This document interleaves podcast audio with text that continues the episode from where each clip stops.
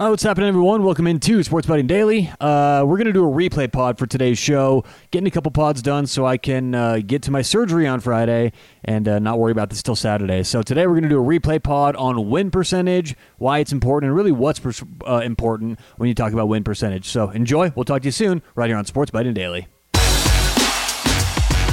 going to talk about win percentage. Does it matter? Is it meaningful? I think it's made way too big a deal of, and we'll talk about that right now. It's a bonus pod, so let's just dive right in. Um, win percentage, obviously, look, obviously, win percentage means something, right? Because at the end of the day, win percentage is how many games you've won. Like, yeah, that matters. But it's more about break even percentage because people pay way, way, way too much attention to what is your win percentage. And they, they don't talk about anything else. What's more important is what's your break even. Now, every price equals a percentage. We talk about this a lot, but for the news, uh, for the new listeners, every price minus 110, minus 150, whatever it is, equals something. So minus 110 actually equals 52.38 percent. And it's a scale, right? So minus 150 equals 60%. If you want to see what every price or every percent is, just go to uh, the Action Network betting odds calculator and you can do all this there. So the reason is break even percentage and win percentage, they are tied together. They're very important. So you need one to know the other. Then at that point, win percentage becomes very meaningful. So obviously, the key is you just want to be above the break even percentage with your win percentage. If every single bet you make is minus 110, well, then your break even percentage is 52.38%. So anything above that's winning. And that's sort of the implied number, an implied statistic, when people talk about win percentage. Oh, we're going 55%. But what if you're betting all minus 150? Then 55% isn't good.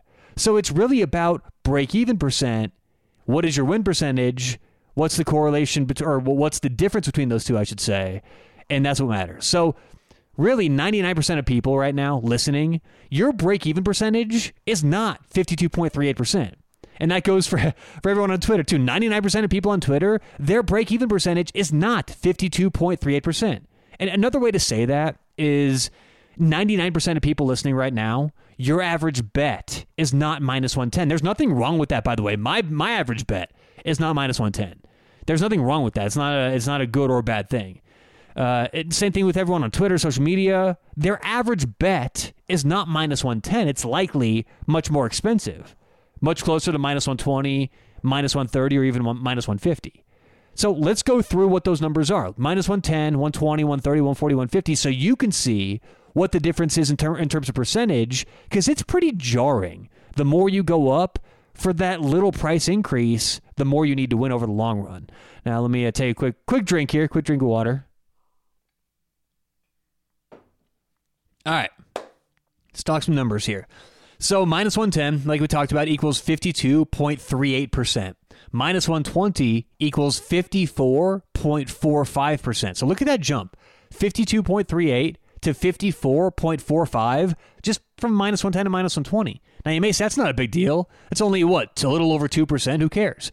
2% is a huge deal. 2% is gigantic. I mean, look at the blackjack tables in Vegas. You know how much money Vegas makes? It's million, tens of millions of dollars every year even every month at some places in Vegas off blackjack. Blackjack's house edge is like 0.5% against you. So, yeah, 2% is a big deal from minus 110 to minus 120. Uh, minus 130 equals 56.62%. Minus 140 equals 58.33%.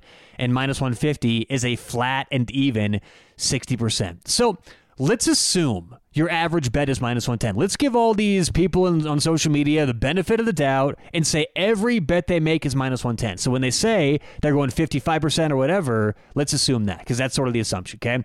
So assuming that every bet is, is minus 110, people want to advertise we're going 60%, we're going 65%, we're going 70%, you know, or sometimes even higher on Twitter. And that's not a good thing. Now, it's not it's not bad because I think they're lying or things like that. That's obviously bad, but let's pretend they're telling the truth. Let's pretend they're actually going 60%, which is very, very difficult, near impossible. I mean, Billy Walters, I don't know if he ever hit that number. So let's assume it's true, though. Let's assume this Twitter individual is hitting 60%, betting minus 110 games, every one of them.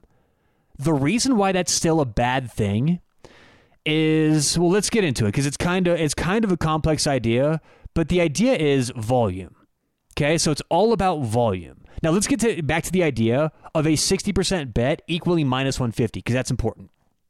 So if a 60 a 60% bet equals minus 150, what that means, what people should really be saying is that if they're routinely going 60% or they have gone 60%, what that means is they're routinely finding bets that are priced minus 110 but should be priced at minus 150.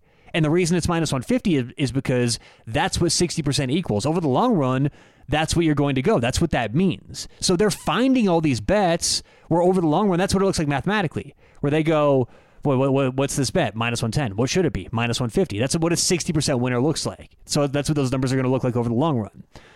And so if the bet should be minus 150, aka 60%, and the bet is minus 110, aka 52.38%, that gives whoever the 60% bettor is a 7.62% edge. Okay, that, that's a huge, huge edge.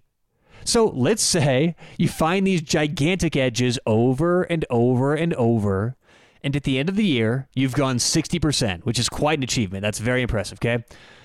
But here's the problem with that there were, compared to all the 60% bets you found and won, there were thousands, at least thousands, of winning bets that you overlooked.